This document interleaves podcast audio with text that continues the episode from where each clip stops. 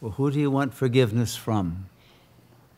Just everyone for. But isn't Okay. it first that you want it from yourself, from your real self? Mm. Because you separated from your real self, mm-hmm. right? Isn't, isn't that who you owe forgiveness to? You became identified with your mm. body and not with yourself.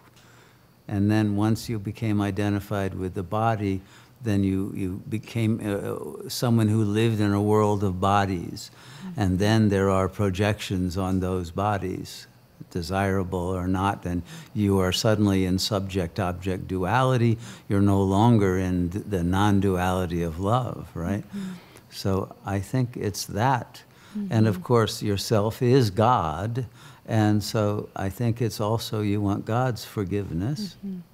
but they are the same. And, and the more that you love yourself, the more that you will receive love, and that love is forgiveness.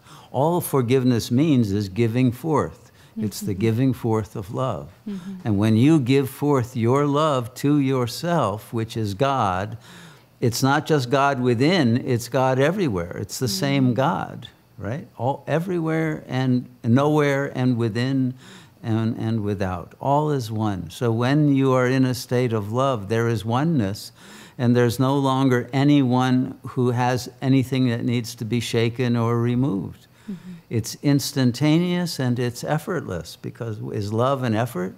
Not really, it's mm-hmm. right. It's joy. There's no effort involved, it's not work. And, and it can be done immediately.